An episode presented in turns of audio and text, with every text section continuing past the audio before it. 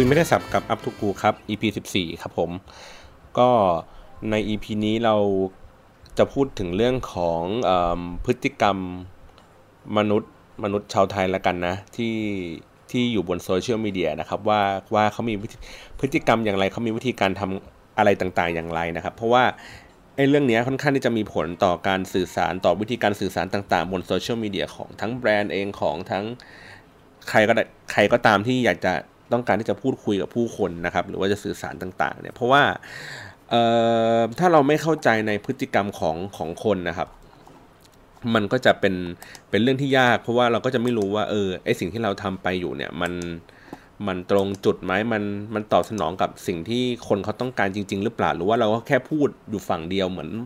วันเวคอมมูนิเคชันเหมือนเดิมอะก็คือพูดบนโซเชียลมีเดียไปก็จริง แต่ว่ามันไม่มีใครฟังเรา มันไม่มีใคร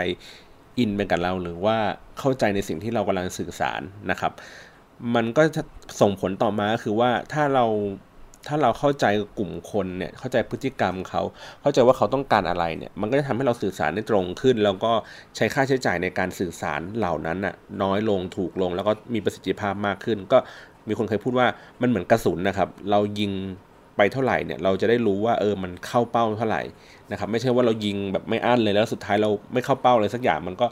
ประสิทธิภาพในความแม่นยำมันก็ต่ำนะครับอืมแต่ว่าเราก็ต้องเข้าใจในพฤติกรรมของคนควบคู่กับการที่เรา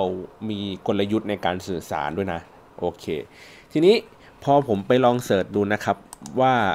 พฤติกรรมมนุษย์ยุคใหม่บนโซเชียลมีเดียเนี่ยมันมันมันมันเป็นยังไงนะครับ หลายๆ คนเขาก็พูดในเชิงถึงเรื่องของ จำนวนเป็นเป็นตัวเลขที่มันมันมันจะสื่อสารได้ง่ายหน่อยนะครับ พูดถึงจำนวนการใช้งานโซเชียลมีเดียนะครับ ว่าคนไทยเนี่ยใช้งานกับอะไรมากนะฮะทีนี้ข้อมูลของอตัวที่เป็นผมขอดูก่อนนะ สถาบันอะไรวะชื่อย่อสอสอทออะไรนี่ยครับ ก็เป็นเหมือนประมาณสำนักงานพัฒนาธุรกรรมอิเล็กทรอนิกส์อะไรประมาณนี้นะเขาก็พูดว่าประมาณว่า มีการเก็บตัวอย่าง แล้วก็บอกว่ามีคนใช้งานคนไทยเนี่ยใช้งานโทรศัพท์มือถืออินเทอร์เน็ตเนี่ยค่อนข้างที่จะเยอะนะครับ แล้วก็มีการใช้งานเนี่ยที่หนาๆแน่นๆหน่อยเนี่ยก็คือช่วง2องทุ่มถึงเที่ยงคืนไปนะครับแล้วก็กลุ่มคนที่ใช้งานอายุเนี่ยก็จะเป็นตั้งแต่มาสัก 15 ถึง 24นะฮะใช้งานผ่านทาง คอมพิวเตอร์ผ่านทางโน้ตบุ๊กสมาร์ทโฟนอันนี้ผมว่าเราเคยเคยเคยที่จะเห็นข้อมูลตัวนี้อยู่แล้วล่ะแล้วก็ใช้โซเชียลมีเดียเพื่ออะไรพูดคุยอัปเดตข่าวสารไปนะครับ มันพอเราวิจัยกันมาแบบเนี้ยเห็นเป็นจำนวนนะครับ เพียงแต่เราก็จะไม่รู้หรอกว่าจริง ๆ แล้วไอ้จำนวนเหล่านี้มันสะท้อนอะไร คือโอเคอาจจะสะท้อนว่าเฮ้ยมันมีคนจำนวนมากอยู่บนโซเชียลมีเดียนะ คนในช่วงอายุประมาณนี้ถึงประมาณนี้เนี่ย active อยู่บนโซเชียลมีเดียถูกไหมฮะ แล้วก็พฤติกรรมการใช้งานเขาใช้ผ่านอะไรเป็นหลัก ปัญหาของมันก็คือว่า เวลาพอเรามีโจทย์ลูกค้าเข้ามาอย่างเงี้ยครับ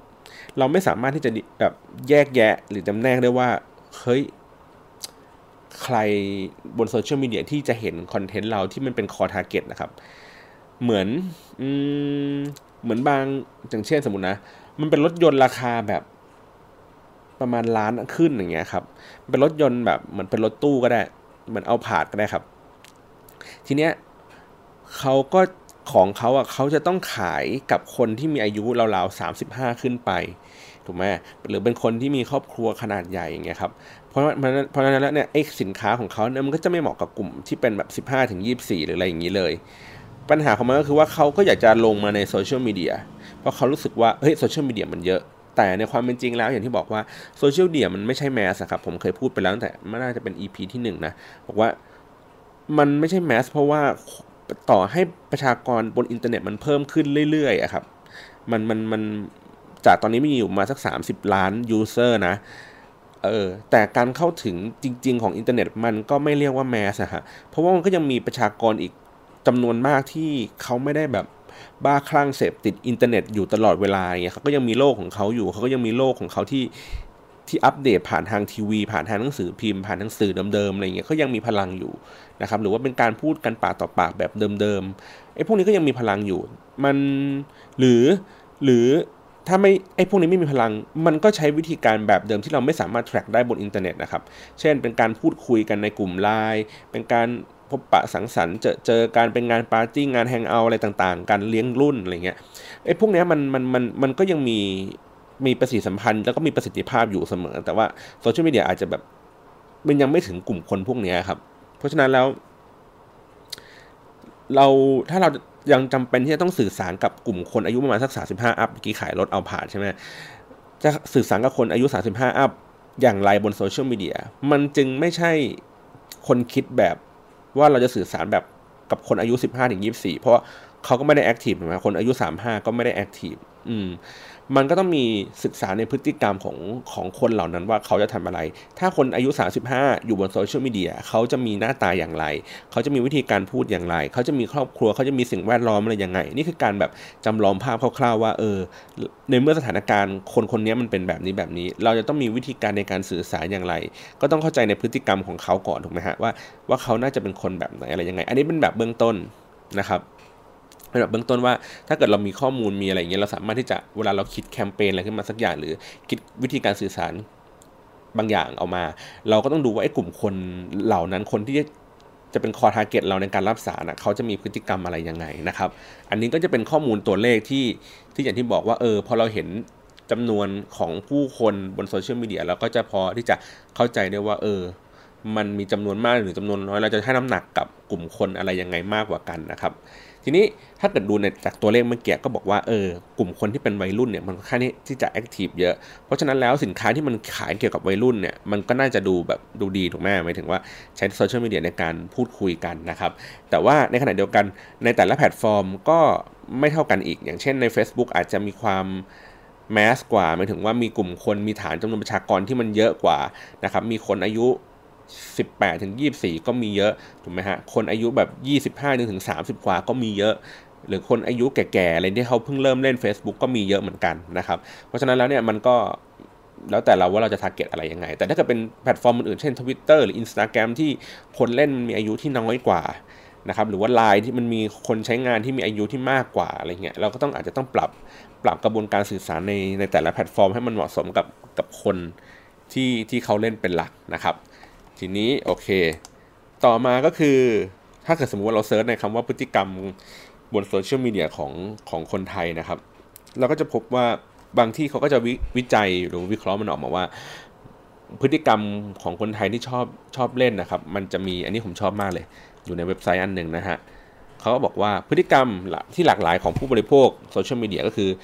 หนึ่งก็คือชอบแชร์ครับก็คือว่าชอบถ่ายรูปมือถืออัปโหลดลงโซเชียลอะข้อสองก็คือชอบแชร์แบ่งปันเรื่องราวต่างๆ ของตนเอง แล้วก็สถานการณ์เหตุการณ์ต่างๆ รอบตัวนะครับ ต่อไปก็คือแชทเอ้ยไม่แชทแชทไปแล้วแชทนะครับแชทก็คือการพูดคุยสื่อสารซุบซิบนินทาวิพากษ์วิจารณ์เรื่องนั้นเรื่องนี้กันไปนะครับ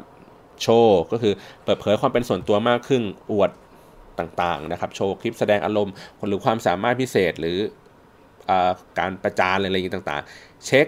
นะครับก็คือตรวจสอบความเคลื่อนไหวว่าเฮ้ยเพื่อนมันเป็นยังไง ผู้คนดาราสังคมต่างๆ หรือว่าแม้กระทั่งเช็คอินต่างๆก็ก็หลุดอยู่ในคำนี้นะฮะชิมก็คือว่าตระเวนไปตาม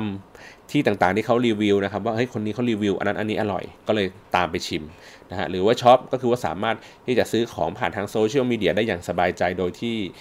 ไม่จำเป็นที่ต้องเดินไปที่ร้านเหมือนเดิมแล้วนะครับ ชมก็คือว่าให้คอมเมนต์กำลังใจนะครับ คอยสอดส่องชีวิตผู้คนแล้วก็แบบเขาเรียกว่าไงนะ พูดเสริมแรงอะไรอย่างนี้กันไปนะฮะแช่งก็คือว่านอกจากชมแบบสุดๆ very positive แล้วก็สามารถที่จะกำเนิดที่เป็น very negative ก็ได้นะฮะแล้วก็ชอบกดไลค์ถูกใจต่างๆ เรื่องราวที่เรารู้สึกดีนะฮะช่วยก็คือว่าสามารถแบ่งปันช่วยเหลือเรื่องราวทางสังคมมากขึ้น เช่น การแชร์เพื่อให้แบบให้คนมันเห็นเรื่องนี้มากขึ้นบริจาคเลือดหรือว่าหมาหายอะไรแบบนี้นะฮะชวนก็คือว่า เชื้อเชิญให้ผู้คนอะมาตามคำชวนเช่นส่ง request เกมส่ง request ของนั่นนู่นนี่กันไปนะครับ ชิงก็คือชิงโชค มีมีกิจกรรมบนโซเชียลมีเดียเยอะ แล้วก็เป็นนักล่ารางวัลก็ได้ หรือว่าแช่ก็คือนั่งดูเล่นแต่โซเชียลมีเดียทั้งวันไม่ทำอะไรอย่างอื่นเลยนะฮะเออผมผมว่าไอ้ไอ้ไอ้คำสิบห้าคำนี้มันเช่น มีคำว่าอะไรนะ แชะแชร์แชทโชว์เช็ค ชิมช็อปชม แช่งชอบ ช่วยชวน ชิง แช่อ่า มันก็ค่อนข้างที่จะตอบโจทย์คนนะว่าเออเฮ้ยเออพฤติกรรมเหล่านี้มันก็เป็นอย่างนั้นจริง ๆ นะครับ อันนี้ก็เป็นเป็นอีกส่วนหนึ่งเป็นพฤติกรรมอีกแบบหนึ่งนอกเหนือจากการที่เราตีความจากตัวเลขนะ อันนี้ก็เป็นตีความจากพฤติกรรมทั่ว ๆ ไปว่าเออ คนทั่ว ๆ ไปเขาใช้งานกันแบบนี้ ทีนี้ผมตั้งคำถามในสิ่งที่มันลึกกว่าลึกลึกกว่าการที่เป็นแค่พฤติกรรมว่าคนเขาทำอะไร ผมดูถึงกระทั่งว่าแรงจูงใจของคนว่าทำไมคนถึงแชะนะครับทำไมคนถึงแชร์เรื่องราวต่างๆทำไมคนถึงมานั่งโชว์ของกันอะไรเงี้ย หรือว่าคนที่จะชิมจะช็อปเนี่ยทำไมคนก็ถึงแบบเฮ้ยเชื่อไอ้คนคนนี้ แล้วก็ตามคนเหล่านั้นไปนะครับ คือเราลองดูพฤติกรรมของคนเหล่านี้ว่าว่าว่าว่าเป็นยังไงทำไมก็ถึงมีแรงจูงใจในการที่จะทำสิ่งนั้นนะครับ ครั้งหนึ่งคือผมเคยตั้งคำถามว่าเอ่อ คนอะจะแชร์คอนเทนต์กันนะครับด้วยด้วยด้วยสาเหตุอะไรบ้างนะฮะไอ้เรื่องกดไลค์เงี้ยเรื่องกดไลค์มันเป็นเรื่องปกติครับ คือบางทีอย่างที่เราทราบกันดีมันบางครั้งคือเรากดไลค์มันอาจจะไม่ได้ชอบก็ได้ เราอาจจะกดไลค์เพื่อเป็นการแสดงออกว่า เฮ้ย เรามาอ่านของคุณแล้วนะถูกไหมเราอาจจะแบบไม่ได้ชอบในคอนเทนต์นั้นเราแค่แปะไว้เฉยว่าเออกูไลค์แล้วกูมาอ่าน นะครับหรือว่าคนมาไลค์เพื่อเหมือนรับทราบรู้แล้วว่ารับรับทราบถึงเรื่องราวที่คุณกำลังพูดถึงมันแต่อาจจะไม่ได้สะท้อนว่าเฮ้ยกูมีความรู้สึกชอบในสิ่งนั้นจริง ๆ อย่างเช่น เราก็จะเห็นว่าเวลาใครที่ทำเหมือนโพสต์มาว่าเอ้ยมีการสูญเสียอะไรบางอย่างเกิดขึ้น แล้วก็จะมีคนมากดไลค์แรกๆผมจำได้ว่าเมื่อสักประมาณ4ี่หปีก่อนก็มีคนพูดว่าเฮ้ย เรื่องแบบนี้มันไม่น่าจะกดไลค์มึงจะมาไลค์กันทำไมวะ ก็มีคนเหมือนโพสต์ status แบบบน Facebook แบบแบบด่าด่าไอ้เรื่องนี้ แต่จริง ๆ แล้วสุดท้ายอย่างที่บอกก็คือว่าคนเขาก็กดไลค์เพื่อเฮ้ยแสดงออกว่าเฮ้ยเรารับทราบในเรื่องนี้แล้วนะ อะไรเงี้ยเรา เราอาจจะแบบไม่รู้ว่าจะสร้างคำขึ้นมาใด ๆ ในการแบบมาคอมเมนต์แสดงความเสียใจแต่ว่าเรากดไลค์เพื่อการรับทราบแล้วเราอาจจะไม่ได้แบบไลค์เพื่อชอบจริง ๆ นะครับ หลังๆก็เลย Facebook ก็เลยทำไอ้ตัวที่มันเป็น reaction ขึ้นมา ก็คือมีทั้งหน้ายิ้มหน้าบึ้งหน้าร้องไห้อะไรเงี้ยครับ แต่ผมก็ยังสังเกตเห็นว่าคนก็ยังไม่ใช้งานไอ้ฟังก์ชันพวกนี้เยอะ เพราะว่าอย่างที่บอกคือมันเป็นความสะดวกครับ คือเรากดปุ่มไลค์ทีเดียวปุ๊บมันก็เด้งขึ้นไปแล้วนะฮะ เราก็ถ้าเกิดเป็น reaction อื่นๆ เป็นหน้ายิ้มหน้าบึ้งอะไรเงี้ยมันต้องกดค้างใช่ป่ะแล้วเราก็ต้องเลื่อนไปเลือกในไอคอนที่เราอยากจะได้ มันก็เลยกลายเป็นว่าอย่างที่บอกคือมันในเมื่อมันยากในการแสดงออกถึงหน้าตาอารมณ์เงี้ยกูก็กดไลค์เหมือนเดิมมาแหละนะครับเพราะฉะนั้นแล้วมันอาจจะไม่ใช่เป็นการกดไลค์เพื่อแสดงถึงความชอบอย่างเดียวก็เนาะอาจจะเป็นแค่การรับรู้เฉยๆ เหมือนกันครับ พฤติกรรมในการแชร์คอนเทนต์อะไรบางสิ่งบางอย่างออกมา มันก็อาจจะไม่ได้หมายความว่ามันคือการส่งต่ออย่างเดียว มันอาจจะเป็นการที่อย่างผมเนี่ยผมเจอคอนเทนต์อะไรที่แบบเออผมชอบเรื่องนี้บนบน Facebook แล้วผมไม่อยากจะให้มันหายออกไปจากหน้า New Feed ของผมถูกไหมผมกดไลค์มันอาจจะแบบสภาพมันอาจจะหายไปได้ ผมไม่อยากจะก๊อป URL เก็บเอาไว้ เพราะว่ามันดูยุ่งยากวุ่นวาย ผมก็ใช้วิธีการแชร์แล้วไปวางบนหน้าวอลหรือว่าแชร์ไปวางบนหน้าเพจของตัวเองนะครับ แล้วผมก็เขียนคำว่าแปะเอาไว้ก็คือว่าเราก็เอาคอนเทนต์เนี้ยแปะใส่ ใส่ที่ใดที่หนึ่งเอาไว้ครับ ถ้าเป็นเมื่อก่อนมันก็คงเป็นเหมือน Pinterest อะคล้ายๆอย่างนั้น ก็คือว่าเราเจอคอนเทนต์อะไรเราก็พินพินพินพินพินเอาไว้นะครับ แต่ว่าใน Facebook เองมันไม่มีฟังก์ชันแบบลักษณะแบบนี้เพราะฉะนั้นเนี่ยเราก็จะแบบแชร์แล้วก็มาแปะเอาไว้ในหน้าวอลของตัวเอง หรือว่าในหน้าเพจของเราเอง เพื่อวันหลังเรากลับบ้านไป เราก็มีเวลาอ่านมันมากขึ้นนะครับ หรือว่าเราเอาไว้อ้างอิงเวลาที่เราเหมือนคุยกับใครสักคนหนึ่งแล้วเราบอกว่าเฮ้ยเราเพิ่งแชร์เรื่องนี้มันออกไปเราก็มานั่งหาดูนะครับ มันจะได้ไม่หายออกไปจาก จากความสนใจของเรา เพราะฉะนั้นแล้วการแชร์มันอาจจะไม่ใช่เป็นการที่เราส่งต่อข้อมูลให้กับเพื่อนของเราที่อยู่ใน Facebook อย่างเดียวก็ได้ อาจจะเป็นแค่การแปะไว้เฉยๆนะครับแล้วก็เพื่อนเราก็คือผลพลอยได้ที่เขาเข้ามาเห็นไอคอนเทนต์ที่เราแปะเอาไว้อย่างเดียวนะครับ ทีนี้ในในเรื่องของพฤติกรรมการแชร์โอเค อาจจะมีแค่มันมันเป็นแค่การแปะถูกไหมอาจจะไม่ได้เป็นแค่เป็นการแชร์จริง ๆ หรือบางครั้งเราแชร์ แล้วเราก็ใส่คอมเมนต์ถูกไหมเข้าไป ใส่แคปชั่นเข้าไปข้างบนนะครับว่าเรารู้สึกยังไงกับสิ่งที่เราแชร์ สิ่งที่เราแชร์นั้นอะ่ะโดยปกติอะครับ คนจะบอกว่าในบรรดาพวก engagement ทั้งหมดบน Facebook อะทั้งไลค์คอมเมนต์หรือแชร์นะครับ หรือว่าการคลิกโพสเข้ามาดูเฉยๆนะครับ สิ่งที่มันดูมี value มากที่สุดเลย คือแบบโอ้นี่คือสิ่งที่ยาก คนไม่ค่อยนิยมกันนะครับ แล้วก็ถ้าเกิดใครทำเนี่ยก็จะแบบโอ้โหจะดีมากเลยก็คือการแชร์นะฮะเมื่อก่อนนี้ประมาณ2อสปีที่แล้วเนี่ยเราก็รู้สึกว่าเอ้ยการแชร์เป็นเรื่องที่ดีนะ มันก็คือว่ามันเป็นขั้นสูงสุดของ engagement ทั้งหมด ไลค์คอมเมนต์แชร์แชร์คือสิ่งที่ดีที่สุดเลย เพราะว่าเวลามันแชร์มันออกไปเนี่ยครับมันมีโอกาสทำให้คนอื่นเนี่ยมันเห็นคอนเทนต์ตัวนี้มากขึ้น มันสร้างให้เกิดลิชมากขึ้นนะครับ ทีนี้ในความเป็นจริงแล้วในปัจจุบันนี้ครับอัลกอริทึมของ Facebook มันก็เปลี่ยนไปเรื่อยๆนะครับสิ่งหนึ่งที่ผมนั่งดูสแตทแล้วผมเห็นถึงความเปลี่ยนแปลงก็คือว่าในบางคอนเทนต์นะครับที่มันมีลิชไปไกลๆผมก็ ตั้งข้อสงสัยว่า เอ๊ะ มันเกี่ยวข้องกับแชร์จำนวนการแชร์ที่มันเพิ่มขึ้น มันทำให้ตัวลิชมันเพิ่มขึ้นจริงหรือนะครับ ผมเนื่องจากว่าผมทำคอนเทนต์ค่อนข้างที่จะหลากหลายนะครับ แล้วก็ทำคอนเทนต์อยู่ตลอดเวลา ผมก็เลยลองเปรียบเทียบกันดูนะครับว่าในคอนเทนต์แบบเดียวกันนะ เหมือนว่าเป็นรูปภาพแบบเดียวกัน แล้วโพสต์ขึ้นไปถูกไหมฮะผมเริ่มสังเกตว่าเฮ้ยบางคอนเทนต์ที่มีการแชร์มากกว่าอีกคอนเทนต์หนึ่งอะ แต่ reach มันไม่ได้สูงกว่าอย่างเห็นได้ชัด อืม อันนั้นก็อาจจะเป็นเรื่องของคอนเทนต์ด้วยผมก็เออคอนเทนต์อาจจะไม่น่าสนใจมั้งก็โอเค ก็เป็นเรื่องที่หนึ่งไปนะครับ แต่ว่าเอ่อคอนเทนต์อย่างเช่นผมเอาลองเปรียบเทียบเป็นคอนเทนต์ภาพนะครับเป็น photo กับภาพที่เป็นกับคอนเทนต์ที่เป็นวิดีโอนะครับ ตัวแชร์พอๆกัน เอ่อ engagement อื่นๆ พวกไลค์คอมเมนต์ก็พอๆกัน แต่แชร์อาจจะแตกต่างกันนิดหน่อยนะครับ ปรากฏว่าคอนเทนต์วิดีโออะมันวิ่งไปได้ไกลกว่า ก็คือว่ามีจำนวน reach ที่มากกว่าคอนเทนต์ภาพแบบเดิมนะครับ ก็เลยหาสาเหตุกันว่า เพราะอะไรทำให้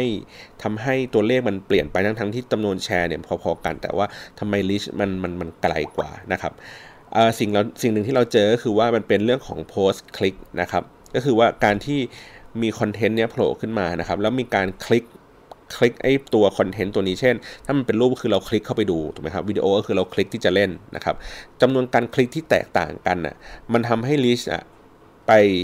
แตกต่างกันมากกว่าจำนวนของแชร์หมายถึงว่า Facebook มันจะจับว่าเฮ้ยถ้าเกิดว่าเราคลิกไอ้คอนเทนต์เนี้ยเข้าไปอะครับเข้าไปดูตัวเนี้ยมันแสดงว่าคนอะน่าสนใจ คนกำลังสนใจคอนเทนต์ตัวนั้นอยู่มากกว่าคอนเทนต์อีกตัวหนึ่งอย่างที่บอกว่าพอมันเป็นวิดีโอกับเป็นภาพนิ่งนะครับภาพนิ่งคือเราเห็นได้เลยทันทีโดยที่เราไม่ต้องกดคลิกเข้าไปดูถูกไหมแต่วิดีโอคือเราต้องกดคลิกให้มัน play ให้มันเล่นให้ได้ยินเสียงให้ดูการเคลื่อนไหว มันถึงจะทำการที่จะแบบทำงานได้ เพราะฉะนั้นแล้วเนี่ยเมื่อ post click เป็นเรื่องสำคัญในการสร้าง reach เนี่ยวิดีโอก็เลยเป็นเรื่องที่ดีกว่าตัวที่เป็น Facebook เอ้ตัวที่เป็นคอนเทนต์แบบรูปภาพปกติขึ้นมา แต่ว่าอย่างที่บอกคือผมก็ไม่มั่นใจเหมือนกันเพราะว่า Facebook algorithm เนี่ยมันเปลี่ยนบ่อย แล้วก็ช่วงนี้มันเหมือนแบบโหม ตัวที่มันเป็นวิดีโอโหม ตัวที่เป็น Facebook ไลฟ์อยู่ค่อนข้างเยอะมาก มันก็เลยค่อนข้างอาจจะบิดตลาดนิดนึงนะครับเราก็เลยทำให้ช่วงนี้ถ้าเกิดจะทำคอนเทนต์ที่ดีควรทำคอนเทนต์ที่เป็นวิดีโอหรืออะไรต่างๆ เหล่านี้มากกว่า โอเค กลับมาที่เรื่องเดิม เพราะฉะนั้นแล้วอย่างที่บอกว่าแชร์เมื่อก่อนเรารู้สึกว่าเฮ้ยมันเป็นเรื่องที่ดีดีงามในการที่บอกว่าสร้างลิสร้างให้คนเห็นเยอะๆแต่ว่าสุดท้ายแล้วพฤติกรรมคนมันไม่ใช่ครับ พฤติกรรมคนมันเปลี่ยน หรืออย่างบางบางคอนเทนต์คือเราก็บอกว่าถ้าชอบกดไลค์ชอบคนทางซ้ายกดไลค์ชอบคนทางขวาให้กดแชร์มันออกไปอะไรเงี้ยมันก็จะกลายเป็นมันก็จะกลายเป็นไม่ได้มีคุณค่ามากขึ้นเหมือนเหมือนเหมือนเมื่อก่อนที่เรารู้สึกกันแล้วในเรื่องของการแชร์นะครับ แล้วในพฤติกรรมของการแชร์ที่มันเปลี่ยนไปนะฮะผมก็ลองสังเกตเห็นดูก่อนว่า เอ้ยคนแชร์ไอ้พวกนี้มันมันทำเพื่ออะไร บางครั้งคือเราก็อาจจะแชร์กันเพื่อการสร้างรสนิยมบางอย่างที่ที่ดูดี อย่างเช่นว่า อันนี้ผมไม่ได้พูดถึงเรื่องของการแชร์คอนเทนต์อย่างเดียวนะครับ การผมผมผมพูดกว้างๆรวมอีกอะไรแล้วกันว่า ในการแสดงออกของ ตัวตนของเราบนโซเชียลมีเดียละกัน ว่าทั้งเรื่องของการแชร์เรื่องของการใส่แคปชั่นเพิ่มพิมพ์สเตตัสถ่ายรูป เช็คอินต่างๆ อะไรพวกเนี้ยเรากำลังทำไอ้สิ่งสิ่งนั้นอยู่ อะไรคือแรงจูงใจในการที่เรายังคงเล่นโซเชียลมีเดียกันอยู่นะครับ โอเค ในเบื้องต้นมันอาจจะเป็นเรื่องของการที่จะแบบติดต่อสื่อสารพูดคุยกับเพื่อนนะฮะการเขาเรียกว่าไง อัปเดตชีวิตกันว่าเออเรากำลังทำอะไรอยู่นะครับ เราชอบกินนั่นชอบกินนี่หรืออะไรอย่างนี้ยังไง แต่มันจะมีกลุ่มคนที่ทำไปเพื่อแสดง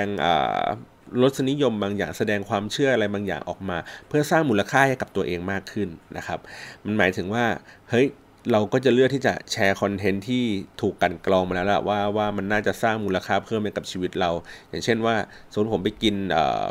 ส้มตำเนี่ยผมส้มตำข้างปั๊มเนี่ยผมอาจจะไม่แชร์ถูกไหมผมอาจจะแชร์ location ที่แบบว่าเฮ้ยมันเป็นร้านที่ไฮโซร้านแบบ Sirocco อะไรเงี้ยทั้งที่เราอาจจะไม่ได้ไปกินเองก็ได้อาจจะแค่แบบขึ้นไปทำธุระอะไรบางอย่างแป๊บเดียวสิบนาทีแล้วก็ลงมาแล้ว นะครับเนี่ยเห็นไหมว่าบางครั้งเราก็เริ่มมีการกลั่นกรองในการที่เราจะแบบสื่อสารกับผู้คนว่าเอ้ยเราจะแชร์แบบนั้นแบบนี้ เพื่อสร้างไอรสนิยมบางสิ่งบางอย่างขึ้นมานะครับบางครั้งถ้าเกิดเป็นช่วงการเมืองเราก็จะเห็นชัดเจนว่าโอเค เราแชร์คอนเทนต์ที่เป็นเรื่องของการเมือง เพราะว่าเราต้องการที่จะทำให้คนเห็นว่าเออเรามีความเชื่อแบบนี้ เรามีทัศนคติต่อเรื่องนั้นเรื่องนี้แบบนี้นะครับอันนี้ผมพูดแบบคร่าวๆนะครับว่า ว่าการการที่เราเข้าใจถึงเรื่องของการที่คนมันสร้างคอนเทนต์ขึ้นมา อย่างเช่นว่าเขาอาจจะไม่ใช่แสดงตัวตนของเขาอย่างเดียวถูกไหมฮะเขากำลังแสดงออกให้คนอื่นได้เห็นถึงรสนิยมของตัวเอง หรือว่าความชอบของตัวเองในการหวังสร้างมูลค่าเพิ่มอะไรบางสิ่งบางอย่างขึ้นมา คือมันมีความคาดหวังอะไรมากกว่าการแค่แค่สื่อสารกับเพื่อนแล้วอะ่ะมันเป็นคาดหวังว่าตัวเองอยากจะต้องมีบทบาทอะไรต่าง ๆ บนสังคมมากขึ้นนะครับ บางคนก็จะบอกว่า การทำแบบนี้มันเป็นเรื่องของคนเจนต่างๆ กันก็คือวัยรุ่นอาจจะต้องการที่จะแสดงความเป็นจุดเด่นของตัวเองตามยุคสมัยตามเจเนอเรชันก็คือว่าคนเจนนี้ก็คือ อยากจะสร้างความโดดเด่นขึ้นมานอกให้ให้ให้หลุดออกมาจากกลุ่มเพื่อนต่างๆอะไรเงี้ย เพราะนั้นเขาก็พยายามที่จะสร้างตัวตนขึ้นมานะครับ สร้างรสนิยม สร้างบางสิ่งบางอย่าง สร้างภาพลักษณ์บางอย่างออกมา เพื่อทำให้คนเขารู้สึกว่า เออ ชื่นชม ยินดี ชื่นแบบ แล้วก็จะเห็นว่า คนพวกนี้มันก็จะปรากฏตัวอยู่ตามที่ต่างๆนะครับเอออาจจะกลายเป็นเน็ตไอดอลก็ได้ถูกไหมฮะเน็ตไอดอลนี้อาจจะเกิดขึ้นมาจากการที่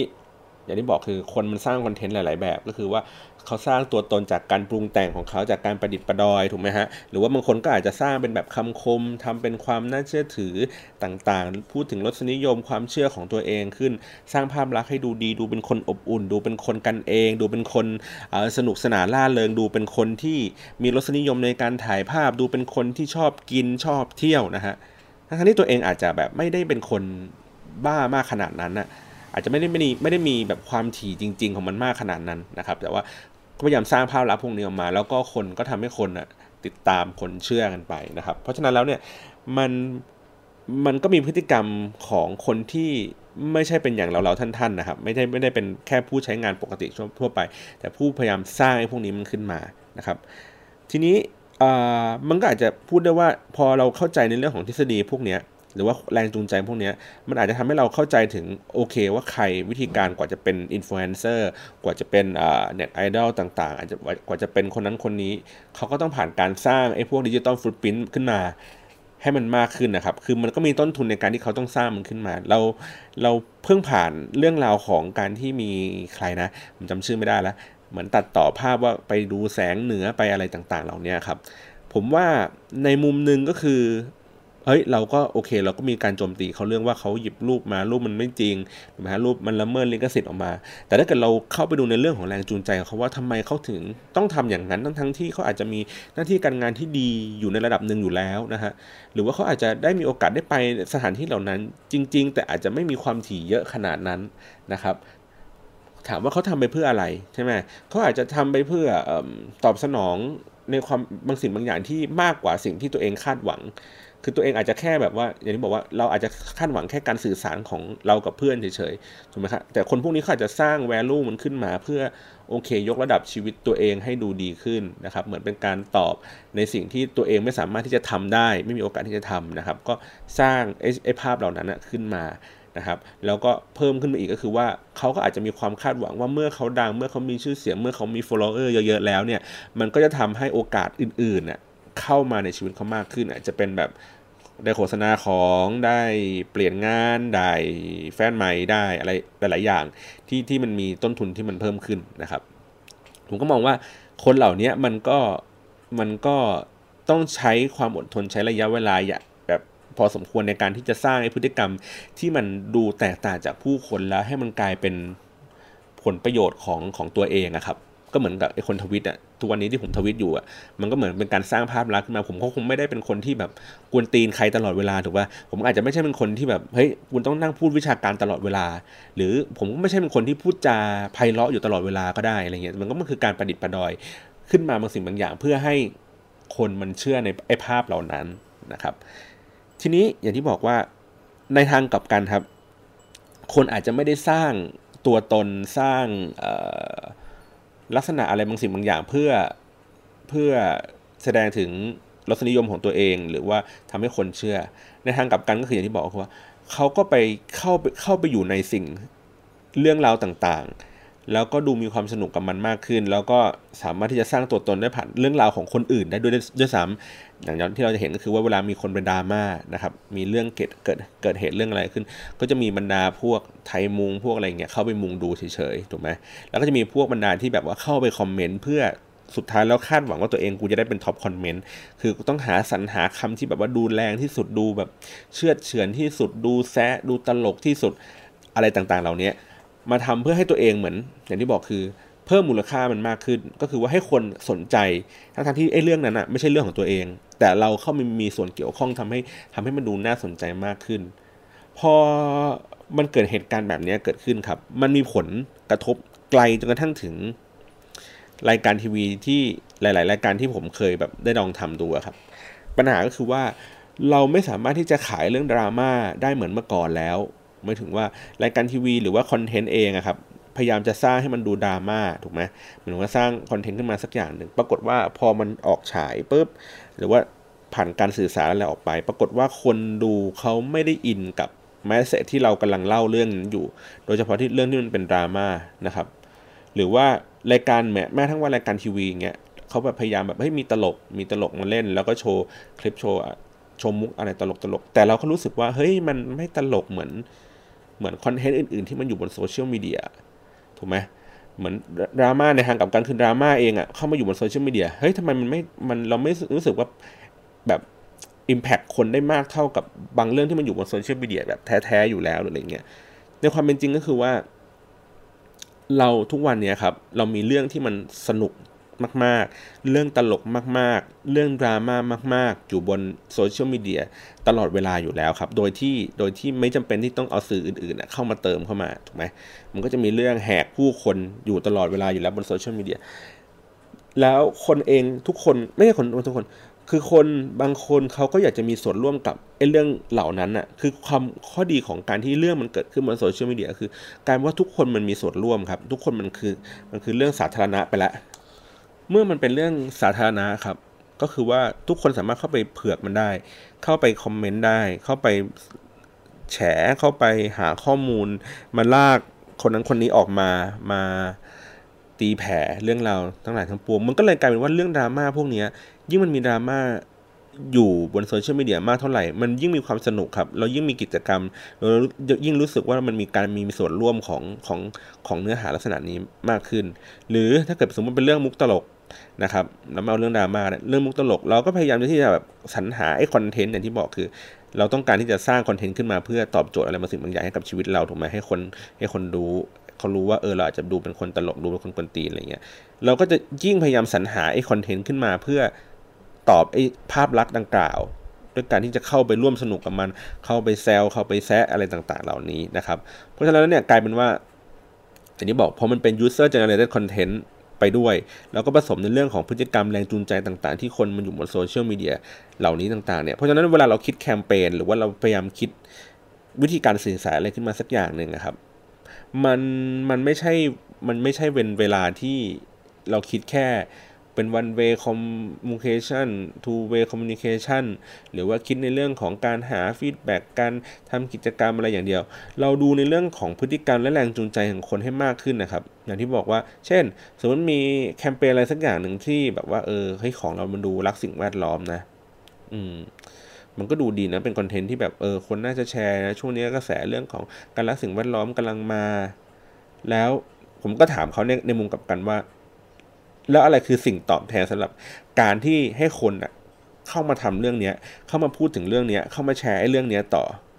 อะไรคือผลพลอยได้ของเขาหมายถึงว่าผมไม่ได้พูดถึงเรื่องของของรางวัลอะไรอย่างงี้นะอะไรที่ทำให้คนเขารู้สึกว่าเฮ้ยเขาอยากจะแชร์คอนเทนต์ตัวเนี้ยออกไปเว้ยเพราะเขากำลังสนใจเรื่องนี้กันอยู่ มันไม่ใช่ยุคนั้นแล้วครับ มันเป็นต้องยุคที่ว่าอะไรที่ทำให้เราแชร์ออกไปแล้วเรารู้สึกดูเท่กว่าเดิม ดูเจ๋งกว่าเดิม ดู ดูดีในภาพลักษณ์ของคนอื่นมากกว่าเดิม เช่น สมมติผม feed คอนเทนต์อะไร ผม feed คอนเทนต์เกี่ยวกับเรื่องของสิ่งแวดล้อมไปเนี่ย แล้วถ้าเกิดว่าผมได้เอาคอนเทนต์ตัวนี้แชร์ออกไปบนหน้า wall แล้วโอ้มันจะต้องเรียกไลค์ให้ผมเยอะมากเลยถูกไหมมันต้องมีแบบเพื่อนๆต้องเข้ามาสนใจแล้วก็ต้องมาถามว่าเฮ้ยเออมึงทำอย่างนี้จริงๆหรอเฮ้ยมึงทำอย่างนั้นจริงๆหรอเอ้ยมึงเจ๋งว่าเฮ้ยมึงกูชอบว่ากูเชียร์ว่าถูกไหมมันต้องเป็นขั้นขั้นกว่าที่ ทำให้เขารู้สึกว่าเขาได้คุณค่าอะไรที่มากกว่าการแค่อ่านเฉยๆจากคอนเทนต์เฉยๆครับเขาเขาต้องได้คุณค่าในการที่จะแชร์มันออกไปมากขึ้นกว่าเดิม กว่าการที่แค่อ่านเฉยๆแค่คอมเมนต์เฉยๆนะครับเพราะฉะนั้นแล้วถามว่าแล้วจะทำยังไงให้มันดูอย่างนั้นก็ต้องเป็นเรื่องของคนที่คิดคอนเทนต์แล้วล่ะว่า เขาจะสรรหาเนื้อหาอะไรมาป้อนคนเหล่านี้ให้รู้สึกว่า เออ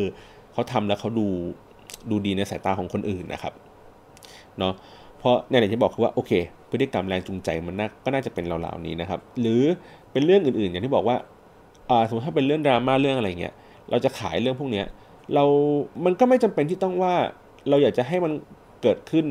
ให้เรื่องดราม่ามันเกิดขึ้นแล้วก็หยิบคอนเทนต์จากโซเชียลมีเดียเข้าไปฉายบนทีวีออฟไลน์ออนไลน์เอ้ทีวีออฟไลน์เฉยๆ มันก็ไม่ใช่ครับ อย่างที่บอกว่ามันไม่เชื่อมโยงต่อกัน ถูกไหมแม้ว่าคอนเทนต์นี้จะได้รับความนิยมบนโซเชียลมีเดียก็ตามแต่พอมไปอยู่บนออฟไลน์ปุ๊บคนดูก็รู้สึกว่าเขาไม่ได้มีส่วนร่วมกับเรื่องนี้ครับ มันเป็นเรื่องของคนบนโซเชียลเรื่องของคนบนเน็ตชาวเน็ตทั้งหลายทั้งปวงอะชาวบ้านเนี่ยเขาไม่ได้มีปฏิสัมพันธ์กับเรื่องนี้ใด ๆ เลยเขาก็จะไม่มีความรู้สึก engagement ไม่มีการพูดถึงไม่มีอะไรกันต่อถูกไหมแต่ในทางกลับกันถ้าเรื่องมันเกิดบนบนโลกออฟไลน์นะฮะแล้วมันถ่ายคลิปอะไรบางอย่าง แล้วก็มันกลับมาอยู่บนโลกออนไลน์ถูกไหมโลกออนไลน์ก็คือการที่ว่าทุกคนกลายมีส่วนร่วม มันก็จะตีแผ่มันก็จะเรื่องราวมันก็สนุก กว้างเข้าไปอีก ดังนั้น การที่จะทำให้2 สิ่งนี้มันเชื่อมกันระหว่างออฟไลน์กับออนไลน์ขึ้นมาก็คือ อย่างที่บอกคือว่าเราก็พยายามหยิบเรื่องจากออฟไลน์ แล้วพูดในประเด็นถามในประเด็นที่คนออนไลน์เขาชอบนะครับเช่นเนื้อหาอาจจะพูดถึงเรื่องของความผิดปกติในบางสิ่งบางอย่างถูกไหมแล้วเราก็เปิดประเด็นขึ้นมาว่า เออ ความผิดปกติที่คุณเจอในชีวิตของคุณมีอะไรบ้างถูกฮะเป็นเรื่องปลายเปิดที่ทุกคนสามารถที่จะแบบแชร์เข้ามาพูดเรื่องนี้ได้ แล้วก็มันเป็นพื้นที่ที่ พอสมมติเขาแชร์ไอ้เรื่องนี้มากขึ้น แล้วมันมีคนกดไลค์เขามากขึ้นเขาก็จะรู้สึกว่า เอ้ยดี มันจะไม่ใช่เป็นการแค่ A หรือ B และไม่ใช่เป็นแค่การเลือกเดียว แต่เป็นเป็นคำถามปลายเปิดที่แบบว่าทุกคนสามารถที่จะแสดงมันออกมาได้ แล้วก็มันมีพื้นที่ได้นะครับ หรือในตอนที่ผมทำแม้กระทั่งแบบ Facebook Live อย่างที่บอกว่าเราก็นั่งดูคอนเทนต์กันนะครับว่าว่าในระหว่างไลฟ์มันเป็นยังไงเราก็จะพบว่าการไลฟ์ ในระหว่างรายการทีวีอะมันก็ทำให้คนได้พูดคุยได้มีส่วนร่วมกับเนื้อหาคอนเทนต์เหล่านั้น ได้รู้สึกรู้สึกอย่างไรต่อต่อรายการทีวีเขาก็พิมพ์เขาก็โพสต์ขึ้นมา ซึ่งมันไม่แตกต่างจาก Twitter Twitter มีตั้งนานแล้ว ในการที่นั่งดูรายการทีวีอะไรนึงแล้วก็ติดแฮชแท็กรายการทีวีแล้วก็พูดถึงมัน แล้วคนก็ดูผ่านแฮชแท็กนั้น แล้วก็ร่วมสนุกกับคอนเทนต์ที่คนทุกคนกำลังดูกันอยู่ แต่ใน Facebook มันยังไม่เคยเกิดขึ้น มันก็มีการคอมเมนต์คอมเมนต์คอมเมนต์กันมาเรื่อยๆถูกไหมทีนี้ก็คือความความสนุกของมันก็คือว่า หนึ่งก็คือการได้พูดถึงการได้แชร์ต่อถูกไหมฮะทีนี้ถ้าเราจะดัดแปลงอะไรบางอย่าง เพื่อให้มันดูแบบสนุกมากขึ้น ก็อาจจะต้องมีเรื่องของการไลฟ์อะไรก็ได้ที่ทำให้เขารู้สึกว่า เออ เขาได้มากกว่าการแค่นั่งดูเฉยๆถูกไหมฮะการได้นั่งพูดเฉยๆแต่เขาสามารถที่จะแสดงออกต่อต่อสิ่งสิ่งนั้นได้นะครับมันเป็นพื้นที่มันกลายเป็น community ไปแล้ว เพราะฉะนั้นมันการทำ content บนเพจ หรือว่าวิธีการสื่อสารต่างๆ นอกเหนือจากการเข้าใจพฤติกรรมของผู้คนที่มันอยู่บนโซเชียลเข้าใจพฤติกรรม โดยเฉพาะอย่างยิ่งคือตัวที่เป็นทอ target ของเราแล้วเนี่ยดูแรงจูงใจด้วยแหละว่าเขาทำกันไปเพื่ออะไรนะฮะถ้าเกิดตอบแรงจูงใจเขาได้มันก็ไม่น่าจะยากอะไรมากนักนะครับพอเสร็จปุ๊บเรียบร้อยเสร็จ สร้างบรรยากาศสร้างสถานการณ์ สร้างสิ่งแวดล้อมให้เขาดูรู้สึก ว่านี่คือส่วนหนึ่งในชีวิตของเขานี่คือที่ที่เขาสามารถที่จะพูดคุยกันได้สร้างเป็น community นะครับนั่นแหละ ผมว่านี่คือกระบวนการของการวิธีการสื่อสารบนโซเชียลมีเดียที่ที่อาจจะมันดูเป็น concept ที่กว้างอะครับ แล้วแล้วมันดูฟังดูง่าย แต่จริงมันทำยากมากเลยนะในการในการสร้าง content พวกนี้แล้วก็มันไม่ใช่แค่ของผมอย่างเดียวนะในการที่ทำออกมาแล้วแล้วแล้วมัน work แต่ว่ามันมี case study หลาย ๆ อันที่ผมพยายามศึกษาดูอยู่แล้วก็มันผมก็จับประเด็นได้ว่ามันก็ใช้ปัจจัยเหล่านี้แหละในการทำขึ้นมานะครับ ก็คือง่ายๆคือการฟังผู้คนว่าผู้คนเขากำลังทำอะไรอยู่วิเคราะห์วิเคราะห์ว่าพฤติกรรมคืออะไรแรงจูงใจของเขาคืออะไร แล้วก็สร้าง content ขึ้นมาเพื่อตอบสนองคนเหล่านี้โดยที่เรามี insight ที่มันลึกขึ้นกว่าเดิมนะครับดูจากตัวเลขก็ได้มานั่งวิเคราะห์กันนะครับ แล้วก็สุดท้ายก็คือว่าสร้างให้เกิด community นะครับผมว่านี่คือ key สำคัญของ ของของการเข้าใจในเรื่องของพฤติกรรมผู้คนบนโซเชียลมีเดียนะครับโอเค สัปดาห์นี้ก็พูดคุยกันมาอย่างยาวนานนะครับ 30 กว่านาที เหมือนเดิมมีอะไรก็คอมเมนต์มาด้านล่างนะฮะหรือว่าอยากจะได้ประเด็นอะไรที่อยากจะมาพูดคุยกันเรื่องโซเชียลมีเดียว่าเรื่องอื่นก็ได้ครับ ก็ทิ้งกันไว้นะครับ เดี๋ยวผมไปหาข้อมูลแล้วมาพูดกันต่อ วันนี้ขอบคุณมากครับ สวัสดีครับ